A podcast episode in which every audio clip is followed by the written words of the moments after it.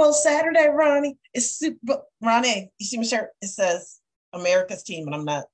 We got to get a new. um America's team, and I and look, Ronnie, look at look at my star, right?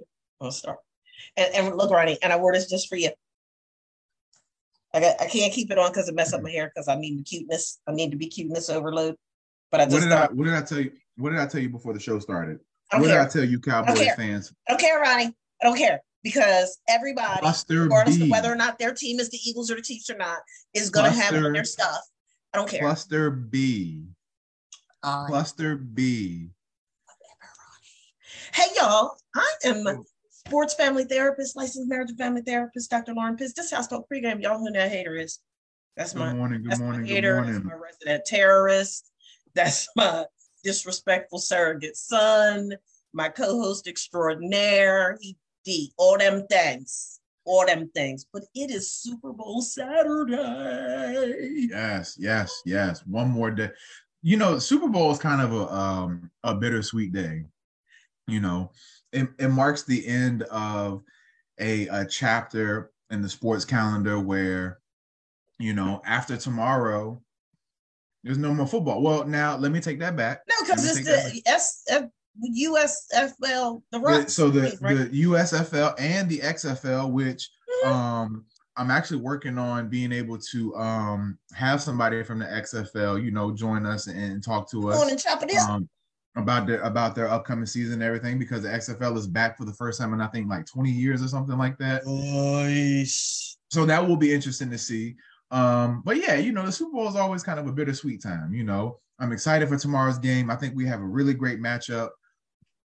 I did see where apparently um your husband will probably like this.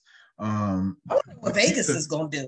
How do you how do you wager when Vegas is saying it's 50-50? Like how do you how do you not get your legs broke tomorrow night? well, speaking of Vegas, I will say this much. Um there's a reason a lot of these casinos are popping up all over the country because if there's one thing Vegas is gonna do, Vegas is gonna make sure they um they know how this game gonna go. Um, so if they say it's gonna be close, it's probably gonna be close. Um, you think it's gonna be a high scoring game? Um, you know what? So I do, um, and I'll share my score at the end. Um, and I'll also give reason and why at the end why who I think is going to win the game. Um, so we'll definitely get into that towards the end, but I do think it's going to be high scoring. You know, they said tomorrow there's going to be about 13 billion dollars bet on this game tomorrow. Wow. 13 billion. It's a lot of loot. Just give me 1.3 million and I'm good to go. I need what? a little bit more than that. I need a little bit more than that. But I'm nah, to, nah, I'm gonna, nah, no, I do because I got you know I got to go see a man about a dog. I got to go see a man about a horse. I feel you. I got. I feel you. Know, I got. I, I got East Cross, and I got some things that I need to take care of, and such. The first thing I would do, I would immediately pay off every penny of debt I have. Save a little bit. There's good debt. There is, but mm-hmm. none none of the debt I have. Our financial advisor at church last Sunday told us that student loan debt falls in the category of good debt. I said, "Word." Look, hey, I'm good like a mug. All the student loan debt I got. I was like, "Who knowed?" You said that was the the financial advisor at the church. Don't say nothing slick about my friend. You're so ignorant. You gotta be ignorant all the time.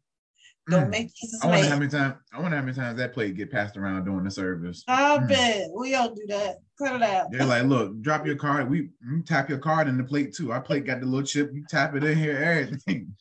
I am not entertaining your look, shenanigans, God, fool. God accept God accept currency in all forms, crypto, real, paper. Entertaining all... your foolishness. You're crazy. What's up, man? Oh, you know what? Guess what, y'all? Guess what? Ronnie is going to be joining the Grown Ups Club on Tuesday. Monday. Tuesday, Monday, Tuesday, Monday, Tuesday. Monday. That's right, because tomorrow's today's the 11th. So Monday, Ronnie's gonna be 30. Yay! Ronnie, Ronnie, Ronnie, Ronnie. Another another bittersweet occasion. You know, it's crazy. I always tell people, like for me, every birthday is important. You know, like mm-hmm. obviously there are milestone birthdays and stuff like that 18, 21, 30, mm-hmm. 40, everything, so on and so forth. But mm-hmm. truly and honestly, every birthday is important to me because it's another it's another year around the sun. Yes. It's, you know, it's another it's another chapter. It's another chance to create more memories and more experiences mm-hmm. and have a chance to reflect back on, you know, previous experiences and things and mm-hmm. you know, as I get ready to, you know, close out my 20s and whatnot, you know, I've really been, you know, just reflecting on, you know, just the the ride has been, you know, the last 10 years. Um mm-hmm. I want to give you a, a nugget of wisdom around that. Uh, two mm-hmm. nuggets. The first is at some point in time, I'm gonna give you 30 tips on how to make sure you reach 40. Give, give you 30 tips on how to make sure you reach 40. I like but, that. But on a serious note, this is what I want to say, and, and it has a clinical spin to it. Ronnie, if you live to see 31, that mm-hmm. means that you will have lived another, I want to say it's like 565,300 minutes or something like that is in a mm-hmm. 365 day year. This is what I want to say to you, sir. I want you to embrace what we call the blueprinting concept. I want you hmm. to be deliberate and intentional in creating a blueprint for your next. Because if you don't, what will happen is you will get to 31 and you will look back, and 2023 will look just like 2022, 2021, 2020, 2019, and what have you. You have to take charge. And, you know, people say, if you want to make God laugh, tell him what your plan is. But it also says in the word of God in Habakkuk 2 to write the vision and make it plain. But though it tarry, wait for it, for it will surely come. And that's my word of wisdom to you for your birthday. I might have a present for you. We'll see come Monday. We'll see. But dollar, dollar sign African 79 for those out there listening. H A L F R I C A M 79. That part right there. But I do. I want you to commit to creating a blueprint for your next and not just any blueprint. I want you to look at the primary domains of your life, your health and well being, your love and relationships, your academic and career aspirations and accomplishments, how you spend your time and with whom you spend your time, and the big one that everybody likes to focus on your financial freedom. I want you to be intentional in creating a blueprint for your next so that when you look back at 2023, by far, it has been one of the best years of your life. Well, I appreciate that. Thank you for the words of wisdom. And I definitely need to see these 30, 30 tips on how to see 40. I need, I need, I need to see if any of those um, might be real useful in this first year of my uh, this new decade. But I really appreciate that. It's crazy. Like I was like, man, I'm really about to be 30. Like I remember like 14, 15, like man, 30 is like forever away away. I think it's old, right? it, it's not that old, but Mm-mm. you know, I'm excited. It's a new, it's a new chapter, yeah. it's a new opportunity to, you know, learn more about myself and you know, really, yeah. you know, just hey, you know, um, these are my mm-hmm. prime years. So, you know, Indeed. so you know, I'm gonna enjoy it, enjoy these last few hours of being in my 20s. Um, you know, have my retirement ceremony, you know, early Monday morning.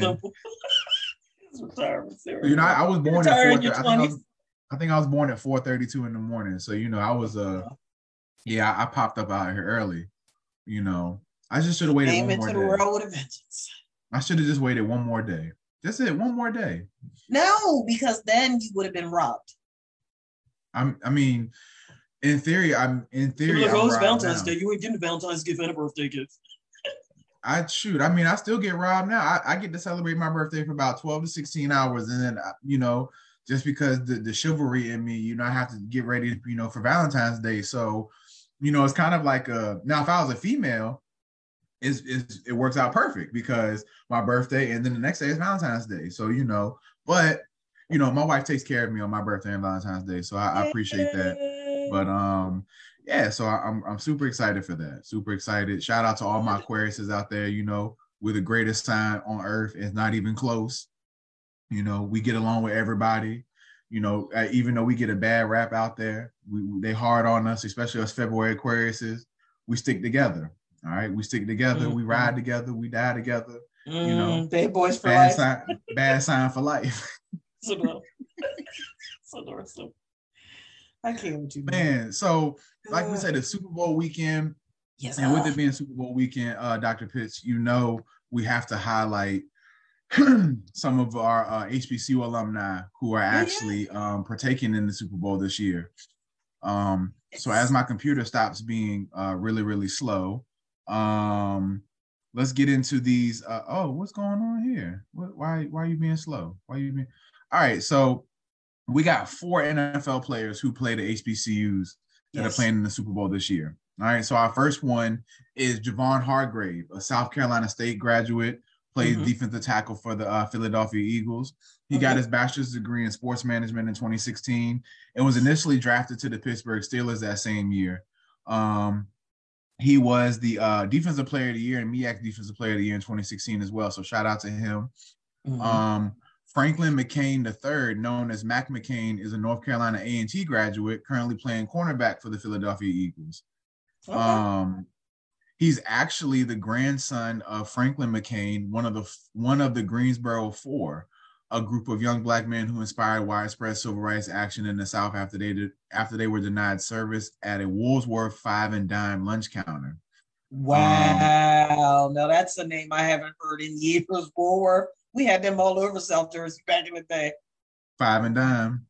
Mm-hmm. Yeah, oh, wow. they had counted the, the little. They were the lunch counters. you go in and you know you could shop and whatnot, but they were the back part of the store it was lunch counters, just like you see in a lot of the civil rights movies and stuff that we weren't allowed to sit at, and but that we would do the sit-ins at. That's mm-hmm. what the Woolworths were. They were they were lunch counter shopping restaurant luncheonette type thingies. Word. Okay. Word. Yeah, we ain't have we have Waffle House is the closest I get to that. Okay. You know what?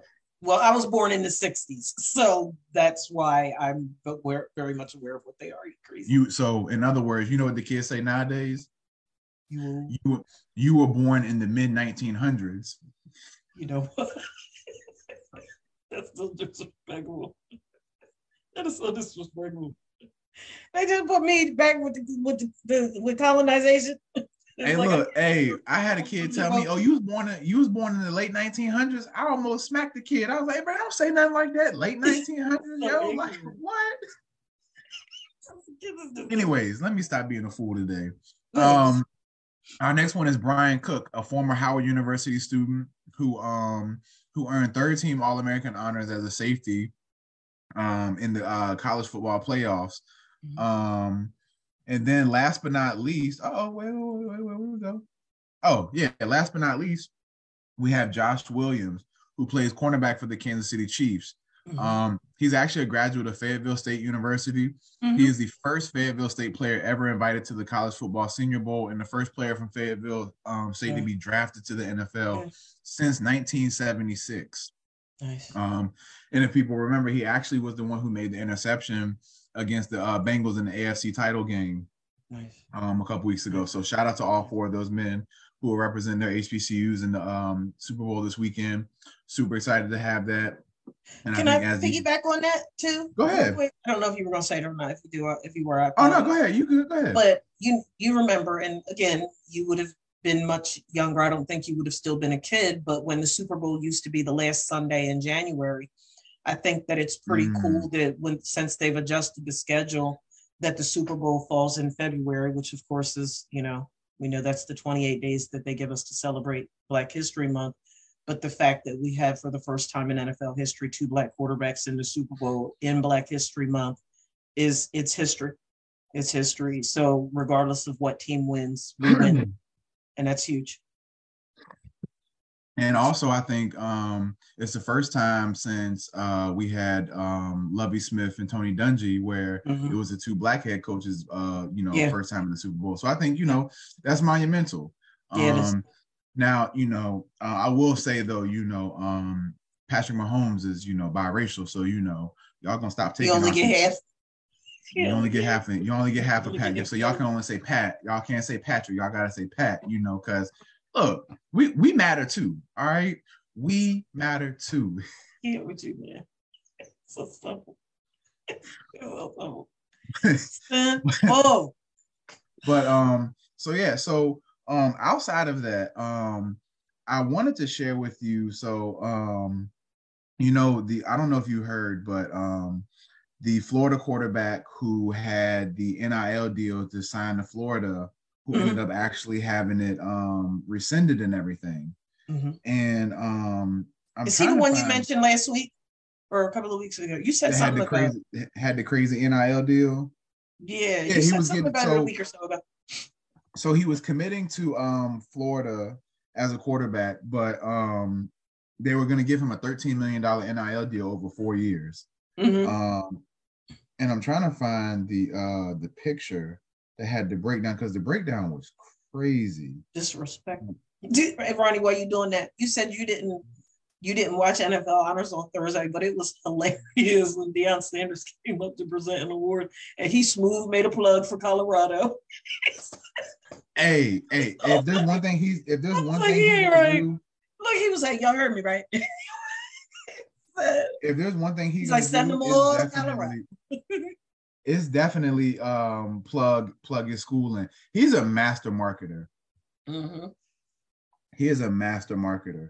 Man, where is it at? Um so basically what happened was so the quarterback was originally committed to Miami. Mm-hmm. And so he committed to Miami in the summertime. Fall comes around, he has a really good season. And so um Florida was like, hey, you know, we'll offer you a scholarship on top of this NIL deal. So the NIL mm-hmm. deal was for 13 million. Mm-hmm. So the way it was is when he's if he were assigned to uh, commit to Florida, he got 500,000 up front. Mm-hmm. 500,000 up front. As a freshman, his freshman year, I want to say it was 250,000 a month. Sophomore year was $325,000 a month. Mm-hmm. Junior year was like 375,000 a month. And mm-hmm. if he were to come back for his senior year, it would be 195,000 a month, which totaled out to like 13 point something million dollars. Mm-hmm. Once he signed to uh, commit to Florida, the collective fell through. They didn't have the money. And so he withdrew from the school and now he's committed to Arizona State.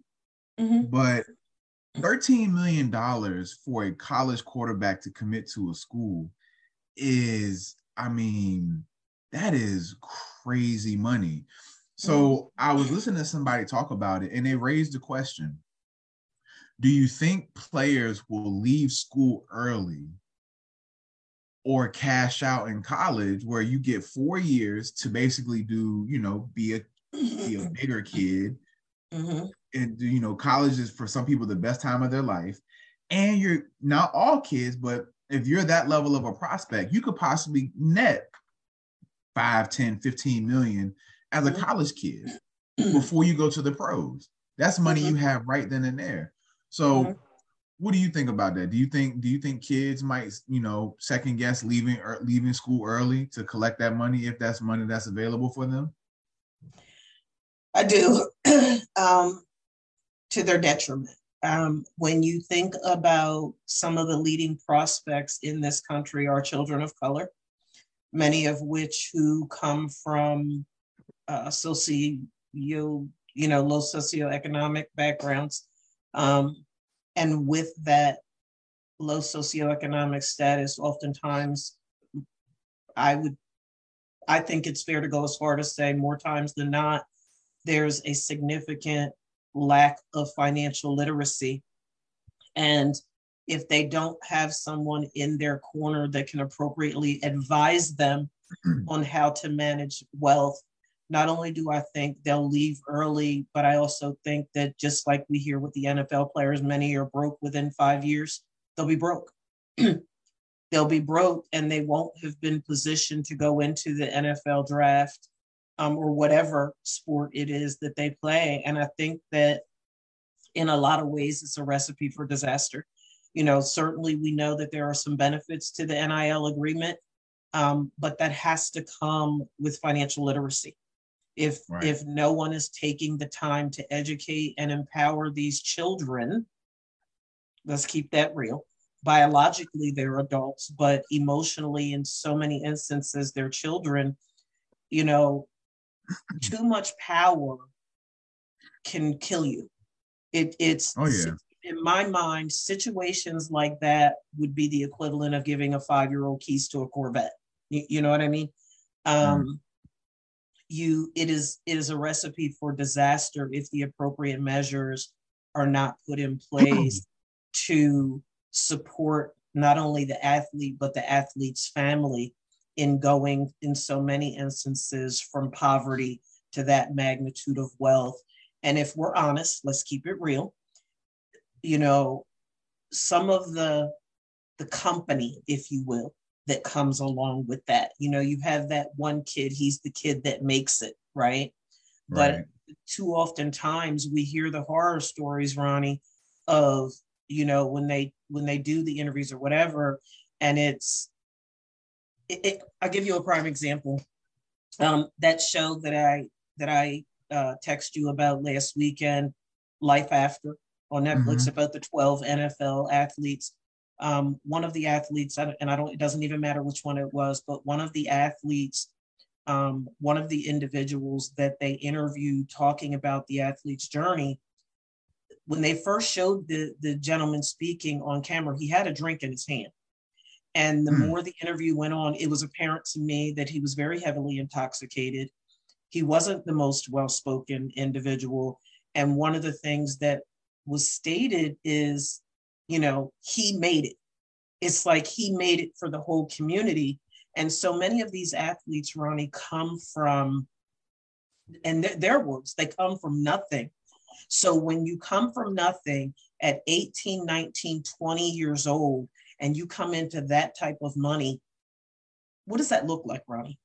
What does that look like? yeah, you I am convinced beyond the shadow of a doubt that some of these athletes are going to be pressured by their families. And I'm sorry for giving the long-winded answer, but this, you know, this stuff that oh really yeah, no, my feathers. I believe that some of these athletes are going to be pressured by family members. I believe some folk, you know, the, the oldest trick in the book still happens. Uh, folk gonna come up pregnant, and all types of stuff is going to happen that's going to alter the life of this athlete in more ways than just financial. And I just think that it's, I think it's a train wreck waiting to happen in so many cases. And I think we're going to hear about it. I agree. I, I think, you know, there should be, and, and I would hope these schools are putting some type of, you know, financial literacy resources in place for these kids yeah. because, yeah. you know, kids are kids are impressionable. Kids are very mm-hmm. impulsive, you know, and you give somebody that amount of money and stuff like that, yeah, they're you know mm-hmm. if they're not, you know, doesn't they don't have the uh, financial literacy necessary, mm-hmm. yeah, they'll probably make some you know not so good decisions. Right. Um, the one thing I will say is though, I hope there are I hope the regulations that do come in place don't handicap the players because right. I, I do believe that you know um these players deserve this money you know like there should be a way that all these athletes should you know earn some type of income um but i'm not gonna knock these players for making the income because we know how much money these schools make off the kids back anyways mm-hmm. Mm-hmm. um whether or not the kid makes it to the pros whether or not the kid continues to play football after he's you mm-hmm. know exhausted his eligibility at the school whatever the mm-hmm. case may be we know the school gonna get their money one way or another yeah and so we know these coaches business. gonna get this is business. right. And we know these coaches gonna get their money one way or another. So I'm not mad at the kids getting the money. Um, and I think you know, coupling the NIL with the transfer portal and how crazy that's been mm-hmm. because mm-hmm. you know now kids, you know, some kids are just transferring schools because well, I can make this money this year at this school, mm-hmm. and then I can make this money next year at that school if I'm good enough, you know, X, Y, and Z. Mm-hmm. So I think it is really, and I think I think we're going to start seeing a, a, a, shift over the next several years, you know, with USC mm-hmm. and UCLA leaving the Pac 12, going to the Big 10, mm-hmm. Texas and Oklahoma leaving the Big 12 this year, going to the mm-hmm. SEC. They're mm-hmm. expanding the playoffs next year to 12 teams and everything. Mm-hmm. So there's going to be a lot of changes and a lot of things moving on. So a lot of these schools are going to have the opportunity to literally, you know, reach into their alumni resources and their booster resources and say, hey, mm-hmm. we'll cut you this check for X amount of years if you come do this. And we'll see how it goes. But Man, 13 million for a college kid, like I want to I want to plug that now based on what we were talking about before the show because it's connected to the NIL, right? Mm-hmm. So my husband um, shared with Ronnie and I earlier in the week this powerful, powerful story about a high school student named Malachi Coleman. Um, I want to say Wisconsin. Was Wisconsin? I think so. Yeah. I think he was in Wisconsin or Nebraska, one of those states up there. Um, and this young man was in the foster care system, African American young man um, in the foster care system, just an extraordinary, extraordinary athlete. And he already has um, a lucrative NIL deal on the table. And just a little bit of backdrop about his story. Um, father not involved in he and his siblings' life, mother, a you know, a very, very serious drug addict. And when he was little, mind you, he's only a senior in high school now. When he was little, um, his mom took mm-hmm. he and his siblings to a stranger's house, a complete stranger's house, and just left them. And the next day, he and his siblings were in the foster care system. Ronnie, he, as you recall in the article that we listened to, um, the, the news report, this young man is donating 100 percent of his NIL money to the foster care system in that state because of the hardship and everything that that he went through being in the foster care system. Now, since that time, they've been adopted by a Caucasian family there. So life has changed for him, you know, by leaps and bounds, and and he's doing so much better now. But what do we know to be true? you know the foster care system is is trauma um, right. it, it it fractures attachment it comes with it a wealth of psychological issues that children have to deal with well into adulthood if it's not properly treated but certainly it's something that you never forget but for this young man to have such a philanthropist heart at 17 18 years of age is extraordinary to me it's right. extraordinary but it also speaks to the the influence that he has in his life now and how he's being nurtured and guided and directed to not be defined by the adverse circumstances that he was hmm. exposed mm. to growing up in the foster care system prior to being adopted by this family that didn't care that he was a black kid. That's like we love children, we want children, we want them, and and adopted them and, and have given them a much greater opportunity and a better quality of life. So hats off to to Malachi Coleman. Um, also, just wanted to take a minute to to all the haters out there. Ronnie, my quarterback was named the Walter Payton Man of the Year. Dak mm. Prescott is the Walter Payton Man of the Year. So congratulations to Dakota for that. And then, you know, I'm a big old crybaby. I'm a big old crybaby. So when they announced that he won, I cried. And I had told Eric, I was like, I hope he gets it this year because he was nominated last year too and didn't get it. Um, so I cried. But when I really boohoo cried, I mean, boohoo, I cried and cried and cried and cried and cried was when Damar Hamlin walked out on the stage run. Mm-hmm. He walked out on that stage and I, lo- I literally screamed out loud. I was like, ah, he's there. I was, it just blessed my heart it blessed my heart. It blessed my heart. It blessed my heart um, to see, and it, and his his speech was so powerful because what he talked about was how he had one plan as it related to his athletic career and the things that he wanted to get accomplished as far as his contributions to the community at large. But clearly, God had another plan to want to raise $2,500 to get some toys to raise over nine million. Mm. that's that's what we call a floodgate blessing, Ronnie. That's the exceedingly abundantly above all you can ask or think blessing according to the power that works in you. It, it's God is just showing up and showing out in such extraordinary ways in this young man's life. And hats off to the NFL for having the foresight to bring his entire medical team from Buffalo and Cincinnati out on the stage and to publicly honor them for everything that they did to save his life. And I love the, highlight film that they showed for emergency personnel around the league and mm. and the contribution that they it was just amazing. It was absolutely word. That's the I ain't gonna lie, you know, these charities, uh, you know, um, I tell these players, y'all, y'all need to be careful with these charities because Russell. Wilson have made it hot for y'all. Um, I, don't, I, don't, know if you I don't know if you saw that article that came out a couple days ago where um they uh did the numbers and apparently for every dollar that Russell Wilson's charity has accumulated, only 24 cent has actually gone towards charitable efforts.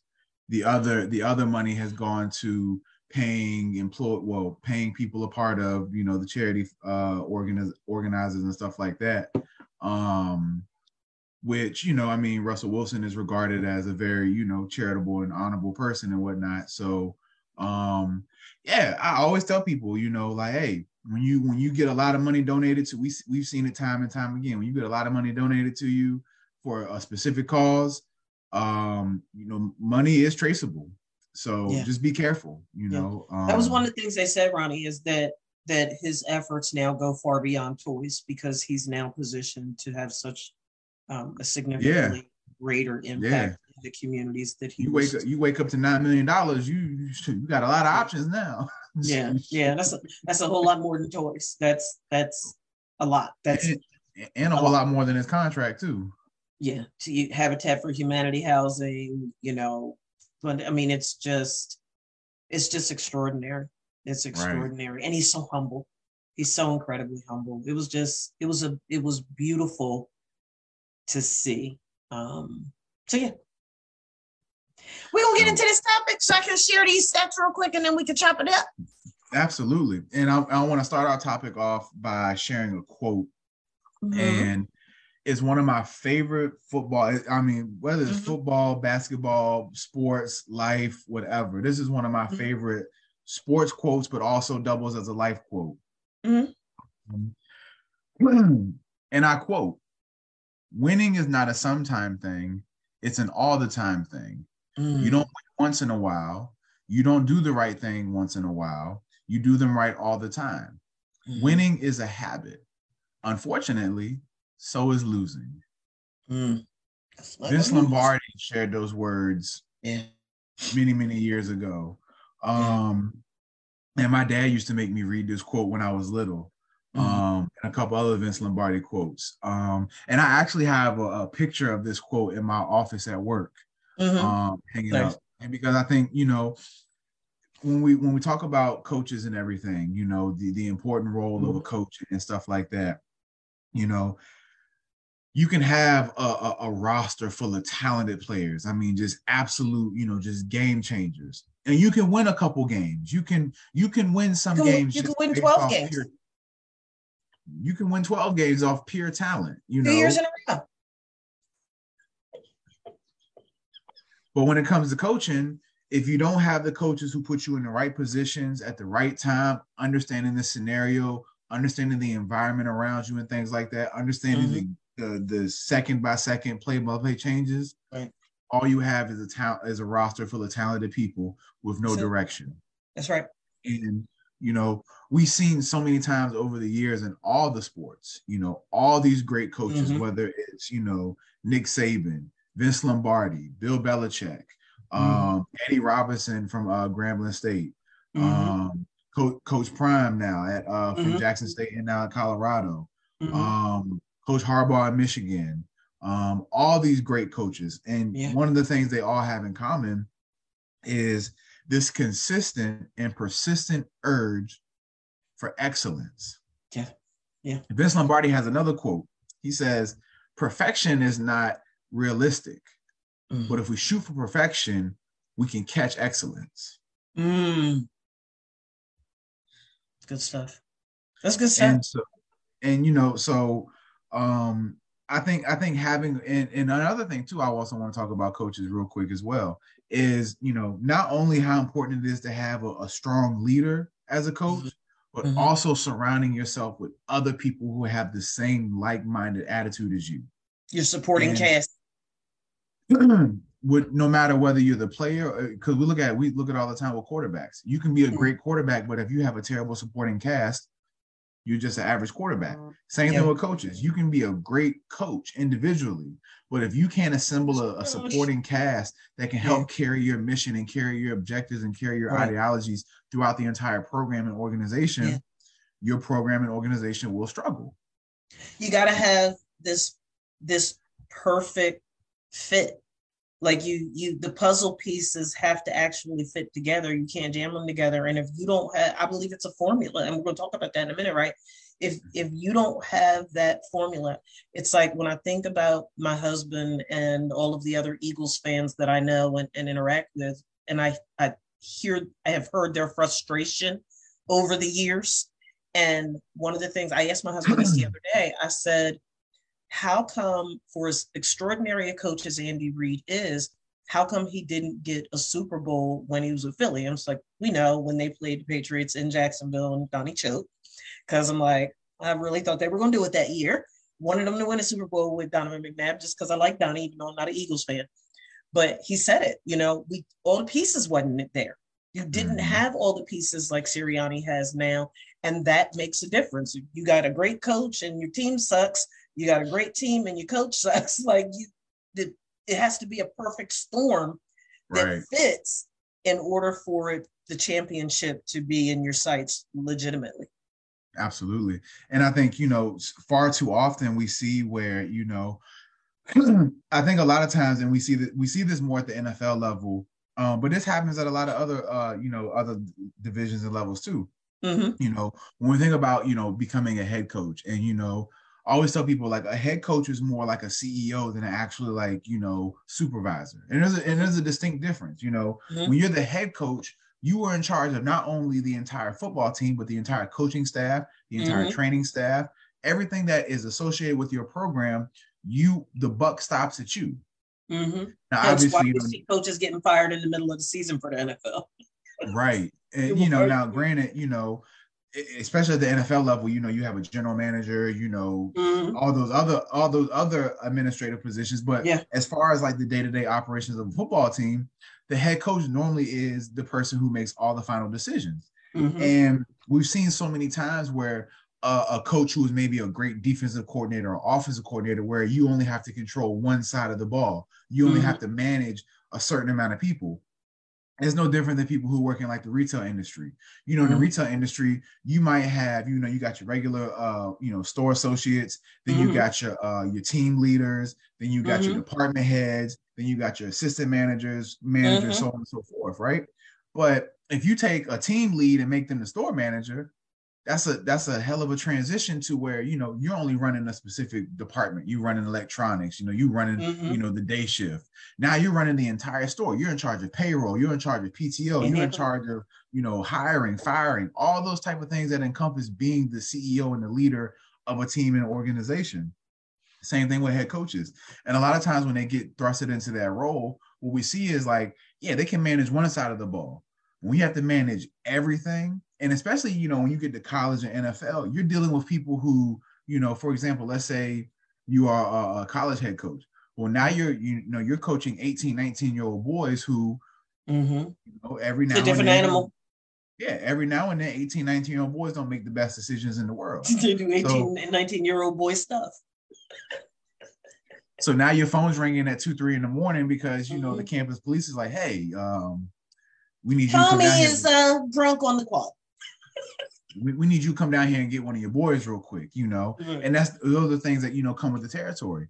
But you know, what are I'll, I'll let's start with you. What are what are some great qualities you think that a, a head coach must possess in order to be effective? Well, um, can I answer that in sure um, 90 seconds? Because what I want to your point, that's how I swear he reads my mind, y'all. we are so so uh, you were talking about coaches. So I wanted to point out some of the winningest coaches of all times. I'm going to start with college. So football, John Gagliardi coached at Carroll and St. John's. Joe Paterno, pedophile, um, Penn State. Eddie Robinson, Grambling. Bobby Bowden, Samford, West Virginia, Florida, and Florida State. Kevin Donley, um, Anderson, Georgetown, California, and St. Francis, Ken Sparks, Larry Kehres, Bear Bryant, um, Pop Warner, and Roy Kidd, or they're the top um, football coaches for college. Then you have basketball for college. Mike, is it Krzyzewski? Krzyzewski? Him. Yeah. Um, Jim Boeheim, Jim Calhoun, Bob Huggins, Roy Williams, Bob Knight, Dean Smith, Adolph Rupp, Jim Phelan, and Cliff Ellis for men's basketball at the collegiate level. And then women, Tara VanDerveer, whoever that is, um, Barbara Stevens, Vivian Stringer, Sylvia Hatchell, um, Jody Conradt. No Pat Summitt? Oh, yes, Pat Summitt. Pat Summitt is on here. No, I know I'm sorry, got to be on there. Pat Summitt for, for Tennessee is on here. Um, and then for the NFL, is where it gets really funky. Um, Don Shula still holds the record. Um, George Halas, Bill Belichick, Tom Landry, Andy Reid, Curly Lambeau, Marty Schottenheimer, Chuck Noll, Dan Reeves, Chuck Knox, Jim Fisher, Bill Parcells, um, Tom Coughlin, Mike Shanahan, Paul Brown, Mike Tomlin, Mike Holmgren, Pete? Carroll, Bud Grant, Mike McCarthy, Joe Gibbs, Steve Owen, and then Sean Payton, Bill Cowher, John Harbaugh, and so on and so forth, and uh, Marv Levy, Tony Dungy. Um, Can we shout out Mike Tomlin real quick? Um, We you know, can. in, in- in honor in honor of Black History Month. yes. Um, Mike Tomlin is the only NFL head coach in NFL history to coach 15 plus seasons and never have a losing record.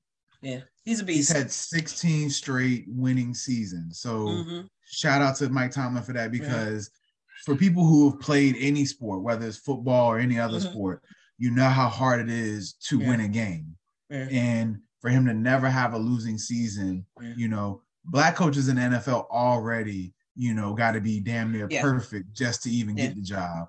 And for him to maintain that level of excellence for 16 seasons in a Yeah. city like Pittsburgh, where, you know, up until recently, they had the most championships in NFL history. Mhm. So, you know, the expectations and, you know, just the it's Super Bowl or bust every year. And Mhm. for him to, you know, deliver year after year. Mhm. Shout out to Mike Tomlin for that. And, you know, Virginia, uh, Virginia alum, well, well, Mhm. William and Mary alum, but you know, he's from the Yeah, yeah. 757 and everything. So um, yeah, shout out to Mike Tomlin. Yeah.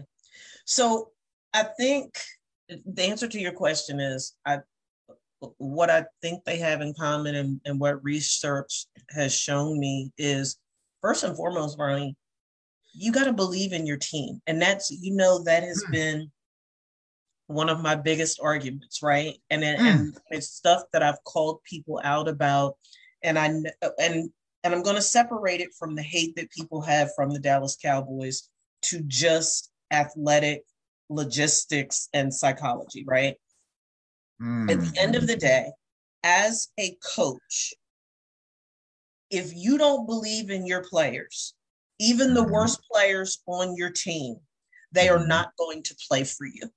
Coach said that when he came, when he was on from Virginia State, and when last season, when uh, season before last, when we had the coach on from Morgan State, and, and some of the other, even the players that we've had on, that have talked to us about what encouraged them to play harder is they knew that their coach believed in them.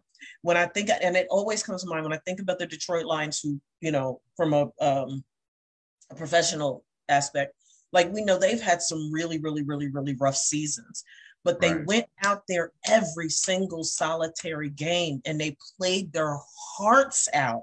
Why?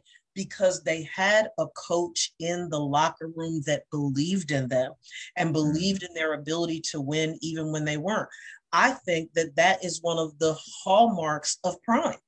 He has the ability, when you look at the documentaries that they've done on him, his speeches in the locker room, man, he he goes in. He, when they- he, a- he has a way with words. FAMU. Remember when they played the bowl game down in Miami, but they were playing FAMU down in Mm-hmm. And they they were getting trashed initially. he kicked and he don't cuss. He kicked their back in, and I look, oh, I thought you wanted to be great. Y'all don't want to be great. You just want to be mediocre. And he like he just he got in here. Mm-hmm. He got in here because he believed in them, but somewhere there was this disconnect where they stopped believing in themselves. And you can see that. You can right. see in these games when the coach gets defeated. When the coach gets defeated, the team gets defeated. Because if you stop believing in your players, why should they believe in themselves? You're the leader. Exactly. You're the HNIC. You're the mm-hmm. you're the you know you're the captain of the ship. If you don't believe that they can do it, why would they? I, I think the other part of that is, and I think, I mean, we, I just feel like we see it more in the forefront where the NFL is concerned than we see it in the collegiate realm. Mm-hmm. Um, talking about Nick Saban or Bobby, you know, or, or some of those. Saint Nick. That it's about results. I remember you said a couple seasons ago how literally after the national championship, Saban does not give his players a break. They get a couple of days. I I I will never forget that. Like I think they were playing. I think it was the Notre Dame championship back in 2011 or 12. I can't mm-hmm. remember. Mm-hmm. But literally, the first thing they asked him was like, "All right, coach, you know another national championship. Mm-hmm. You know, how long you gonna celebrate? What's next? Oh, I'm gonna celebrate for about 24 hours. And That's then the boys, we start we start winning workouts in two days. I was like, no break. When None. When went to and for those who don't, for those who might not understand, well, what's what's winter workouts? Winter workouts are mm-hmm. like the winter workouts. You if you if you know you know winter workouts are not fun. Mm-hmm. It, it, gets real, and mm-hmm. to just have won a national championship from the mm-hmm. previous season, and you were starting winter workouts two days later, like mm-hmm yeah, y'all just won a national championship, bump all that, brand new season. That's mm-hmm. why I mm-hmm. said this offseason, I feel bad for them Alabama players. I can yeah. only imagine how yeah. winter workouts are going right now. Just said knuckles oh is bleeding. I promise you, I bet they have the I bet they have the halftime show from this past year's national championship on repeat in the locker room. Yeah. Oh my God. They will never let Coach Saban be embarrassed like that again on national TV. But you know, but it just shows you that level of excellence. Like you have to. I had a coach in high school, and when he first said it, I never understood it until you know I, I got a little bit older and I got to college. He mm-hmm. used to mm-hmm. always say, "I hate losing more than I love winning." Yeah, and it, go ahead. Go ahead, finish your thought. No, no, no, finish your thought, and then I'll circle back and, and time. There was one more thing that that I wanted to say, but I think it ties into what you're saying. Go ahead. And you know, so when when I when I first heard that, I was like, "What do you mean you hate losing more than you love winning?" You know, but mm-hmm. I always tell people now that I'm older, you know, you can you can learn a couple things in a win. You know, when you mm-hmm. win and stuff like that, it, mm-hmm. it kind of reaffirms that you know the game plan, the practice schedule, you know, everything that mm-hmm. we did for preparation, it paid off this week. Whether mm-hmm. it's a one point win or a 20 point win, a win is a mm-hmm. win. It's hard to win a game. But when you lose, I mm. always tell people, you know, when you lose, you can take it as a loss or you can look at it as a lesson. And I think what makes a coach really great is by being able to pull the lesson out of a loss mm-hmm. and help the players understand that, look, like we made a couple mistakes here and there. We did a few things, a few decisions, mm-hmm. a few moments of, of not mm-hmm. concentrating or not focusing that cost us the game. Mm-hmm. So these are the things that we need, really need to emphasize and make priority during the following week. So that way, if we find ourselves in that very same position again, we've been here before. We know if we do it this way, that's not going to mm-hmm. work. It's going to cost mm-hmm. us the game. We must do it differently. And I think it takes a coach to understand that you can beat kids up after they lose a game. You can do that mm-hmm. Or you can take that opportunity to be like, look, we lost. Yeah. Above what, all what else, I can at you, curse at you, all that, but we lost. So either yeah. we can take these lessons from this loss and yeah. learn from it, or I'm just going to continue to put y'all down and say, well, y'all need to figure it out for next week. Right. Ronnie, that I'm so glad that you brought that point up because on you know, I'm addicted to ESPN. I watch ESPN all day, every day. But during one of the interviews on I don't remember if it was Thursday or yesterday, but they were, and I do not remember his name, they were interviewing one of the players from the Vikings, and he's verbatim he said almost what you said verbatim. And he, they were talking about um, Stephen A. Smith had asked him about some of those games, that the, the couple of games that they came back from like way, way, way behind and won. And he said some of those close call games that we won, he said we would have learned a greater lesson had we lost them. He said mm. because there were like he he talked about how you can start to take stuff for granted and go yeah, into the next week cocky and overconfident and it comes mm-hmm. back to bite you in the behind. And he said i mean verbatim he said the games that we lost there were lessons in that that we need to know like are we a good football team? Yes but we needed to be a great football team to do the things that we had aspired to do at the beginning of the season and we just didn't do them. And we didn't do them because we didn't learn the lessons from the losses and from the games technically that we should have lost but won at the last minute because of you know whatever it was that went on and what that speaks to and when you were saying that that reminds me of how important it is to have some heart, right? Mm-hmm. If there was, you know, people joking, clown, and the whole nine yards, clearly I don't like the 49ers. But Shanahan, the the the the heart that this dude has, he did not, and he, has got swag anyway. I was with the swag around of black people, but he got swag for days. But he it's like he never slumps. He ne- and like he if there was ever a coach that had a reason to feel defeated and beat up and kicked around, but he didn't. He didn't. He represents to me, he is one of the best examples of what it looks like, feels like, and means for a coach to have heart when all like it just it was a train wreck. It just never stopped coming and because he's stone faced all the time anyway, it's like you you couldn't read him.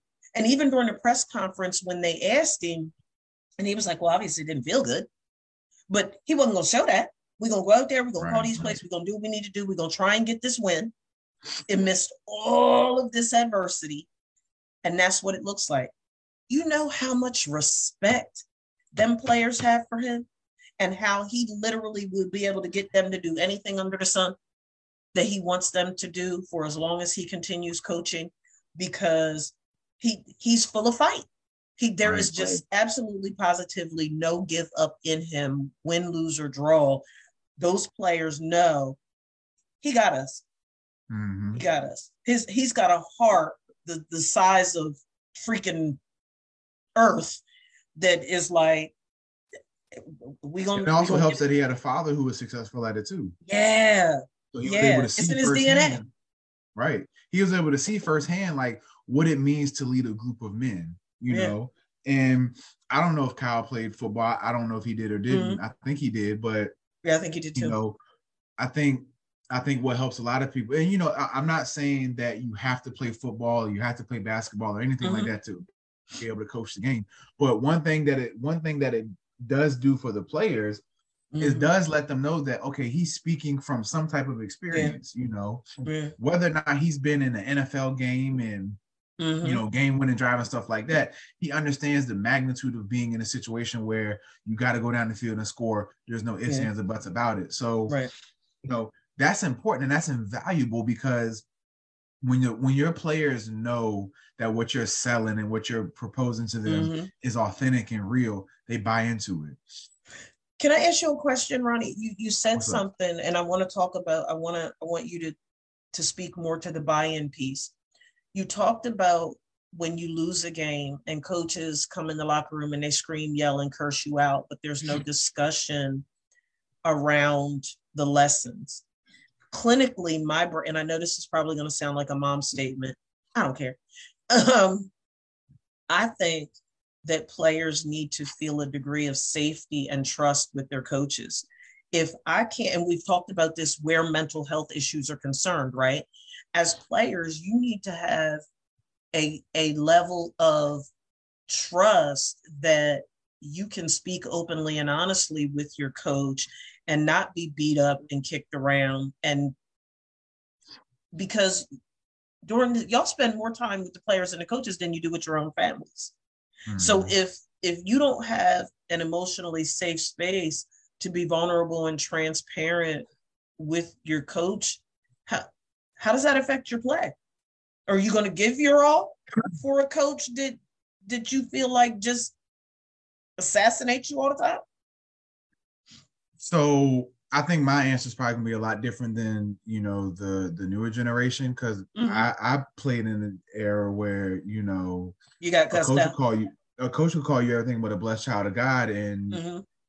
if you wanted to say something back you could you wouldn't mm-hmm. be a part of the team no more but you can definitely say yeah. something back if you wanted to but I will say this though in my experiences um I will say that the coaches I had um we never got we never got chewed out or cursed out during a loss. Mm-hmm. It was mm-hmm. always when we won, and it was when we won carelessly. Like we had careless wins. Mm-hmm. Like I give you a great example. Two, well, two example. Well, I'll give you a, a, good example. So my junior year at State, we get brand Coach Scott and everything. We play Kentucky State third game of the season, mm-hmm. and we blow them out, beat them forty two nothing. And I mm-hmm. and I think I shared this story before on here before. Beat them forty two nothing. I mean, just won't game won't even close at all. Mm-hmm. The very next day on Sundays. Now Sundays we always had a, lifting and then some type of light conditioning. Mm-hmm. On that Sunday, the day after the game, we ran I think like 23 200 meter sprints that were timed. Wow. Each one of them were timed. And we ran one for every penalty we got during the game. Now, oh, wow. mind you, our, our, coach, our coach got two of those penalties too. And his ass ain't run but you know, he got two of them penalties. but the the point of that was, and he said it like, had you all done this, had this many penalties in a game against a team that was actually worth something, mm. you all would have got the doors blown off of you. And they were ticky tacky, like holding, false start, mm-hmm. offside, mm-hmm. like just just ticky tacky penalties that when you're being careless, when you, you know, when you're not all the way locked in, they're just careless penalties. They're lack of effort, their lack of focus, their lack of, you know, consistency mm-hmm. penalties and stuff like that. Mm-hmm. And so his point was like, I'm not going to allow anything in a win that I wouldn't accept in a loss. Mm. Mm. So, you know, every time, every time we won it, when I was in college, my last two years, every time we won a game, I would be more afraid of the film sessions when we won than when we lost. Wow. Because when we won, oh, they were going, oh, they was going to pick us apart because mm-hmm. once again, the mindset was we won this game, but we could have lost it too. Based on X, Y, and Z. So what it taught us was it's like, A, never take a win for, for granted because they're mm-hmm. not easy. And mm-hmm. B, never get complacent. That reminds me of the movie Coach Carter, which folks know is based on a true story where they were they had beat the brakes off of one of the, the high school basketball teams they were playing. And the next day in practice everybody was bragging about all the points and stuff they had this that and the other. And coach the coach was played by samuel jackson. He said no you had x number of free throws that you missed. You missed x number of rebound he broke down and then he made them run. So yeah he made them run. And i think i think that's important because and, and like you said i mean coaches who beat their teams up after a loss i mean it's pointless. Like we lost. Yeah. Obviously something didn't want to play. Yeah, obviously something didn't work. So yeah. it does me no good to continue to double down and beat you down and make you feel worse. Because once again, that's a quick way to lose trust in your team. Yeah, you know, like I think a lot of players understand, like, you know, coaches have to be, you know, a-holes to a certain extent. You know, mm-hmm. like it's a business. Like drill sergeant. Yeah, yes, absolutely. Absolutely. And I mm-hmm. think players respect that when you when you are consistent in how you approach the team, players mm-hmm. can respect that. Like we knew Coach Scott was going to be, if if all else fails, he was going to be an a hole, but he was an a hole who cared. Mm-hmm. Like he would jump through a window for us, but you had to get you had to match his effort. You had to match his energy. Mm-hmm. And and we bought into that and we accepted it. Our mm-hmm. previous coach, who, depending on who was around and depending on what was going on, he'd be a certain way, and then he'd do something else. He'd say something and then do something else. And as a team, we were just like, yeah, bro, we really don't, you know. Are you feeling you like that? Yeah, and we we didn't we didn't believe in his system, and as a result of that, we were four and six, and you know, yeah. we were terrible. But what that talks about to me, what you're saying is the and that's the the other part, right? That I think that makes for a successful coach is the relationships have to be there.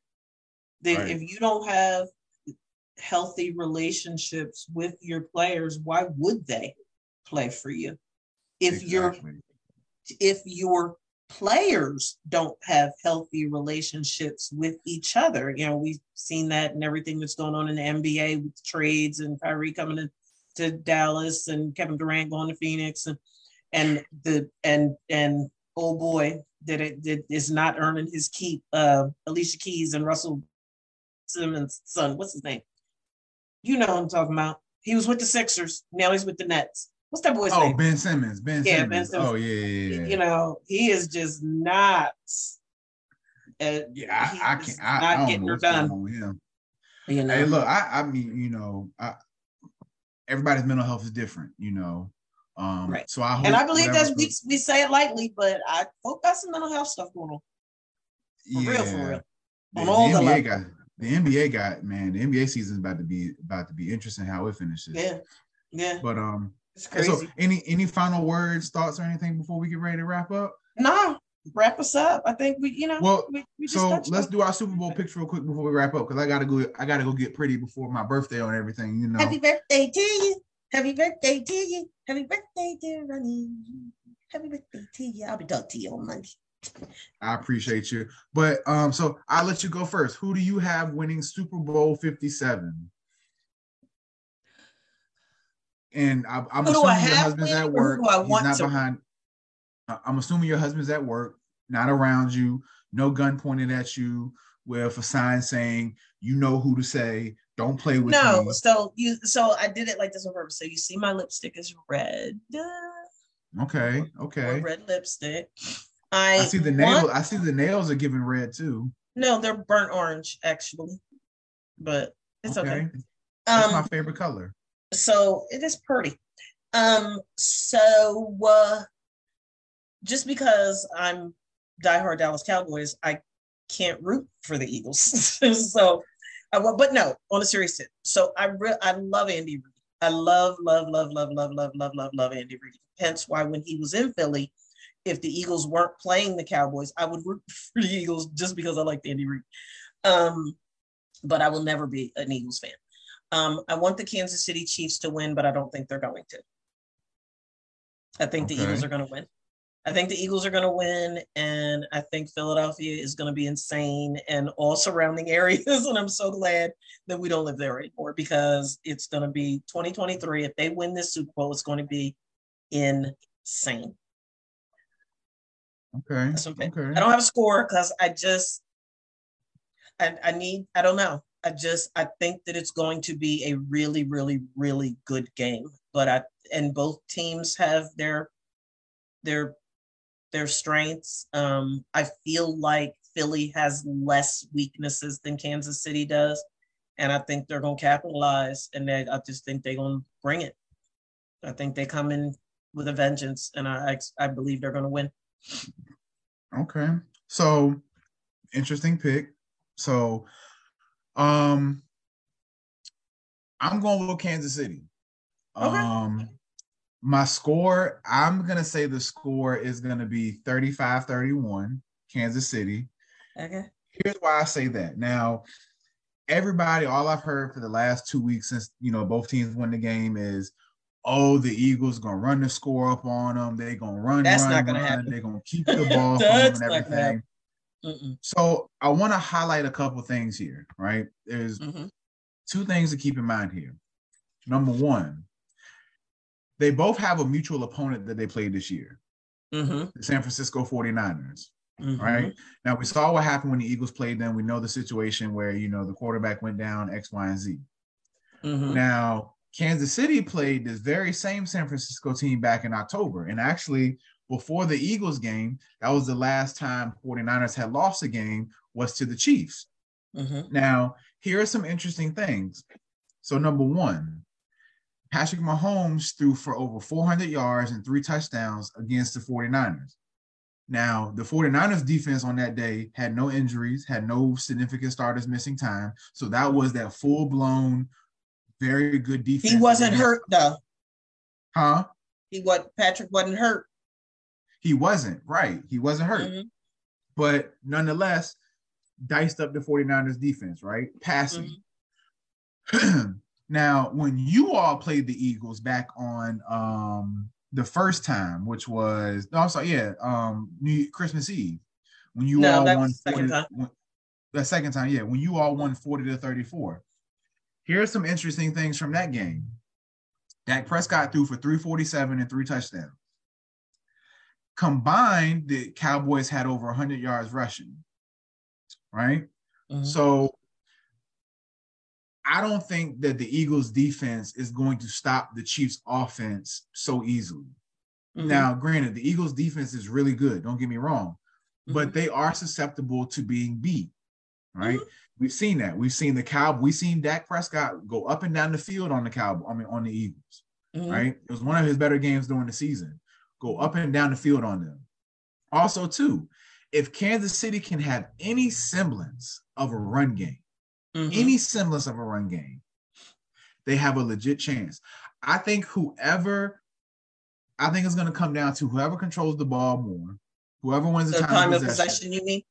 and whoever has the least amount of turnovers has mm-hmm. the best chance of winning this game. Mm-hmm. Now, and with the know, Super Bowl, Ronnie, you obviously you so hypothetically, and I don't know, has a Super Bowl ever gone into overtime? Yeah, uh, just one, the one um, with New England and Atlanta. So they, so you got to play till you have a winner. So it's going to be interesting. Yeah, I got Kansas City winning. Um, I, I you know, whatever team wins, I think is gonna You know, if Jalen Hurts, Andy Reid gonna pull out the high school playbook, but Sirianni just came out of high school, so he's gonna be familiar with the. right. I think it's. I think. I think it's going to be a great offensive matchup. Like people, you know, granted, I don't. I don't have that much faith in Kansas City's defense, but they're not a slouch. Like their front seven is to be reckoned with. It's their back end that you know. Now, granted, both of their HBCU players are the DBs. So, mm-hmm. you know, that is something to be mindful of. So they will be mm-hmm. targeted. They are rookies and they got a hell of a task. They got DeVonta Smith on one side and they got AJ mm-hmm. Brown on the other. So, mm-hmm. You know, it, it is, but they just played Ja'Marr Chase and Tee Higgins. So it's not like this is mm-hmm. anything, you mm-hmm. know, new to them. So it's going to be really good. I'm excited. Yeah. I'm excited for the it, game. It is. I'm, I'm, I'm, you know, I'm more excited 30 years ago when my team was playing. But um um over the years, it's like okay, it's Super Bowl, and I and I like to watch a Super Bowl, but I'm actually excited for this game. And I was excited in 2017 because I and that I'm telling you the only reason why I rooted for the Eagles in 2017 is because they was playing the Patriots. Because I hate the Patriots. I hate the Patriots. So it's like I need them. I feel them. you. I need them to beat them, and that was just so, a good yeah. win because I was like, tell, tell, tell Eric, um, not I'm not no slights, but I do think it's going to be a close game. But mm-hmm. I do think Kansas City is going to come away 35-31. Mm-hmm. Um, it's going to be a, a, a, a, fireworks of a game. Yeah, it is. But yeah, and I Riri think, is doing the halftime show, so halftime is going to be lit too.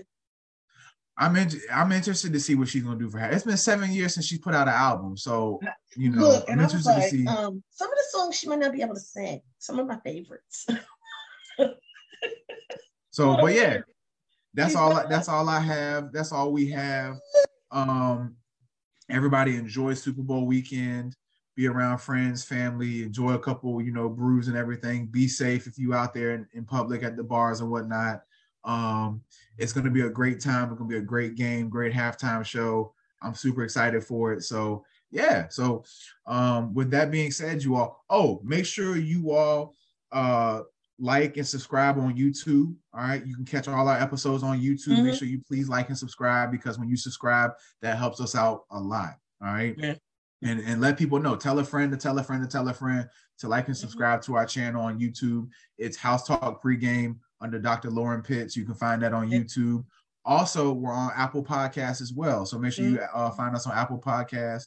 Uh, House QR code is out there. Putting the QR yep. code out there, so you just click and listen, click and listen, right. click and listen. So make so make sure you uh, subscribe to that as well. And yeah, you know, support the support the channel, support the podcast.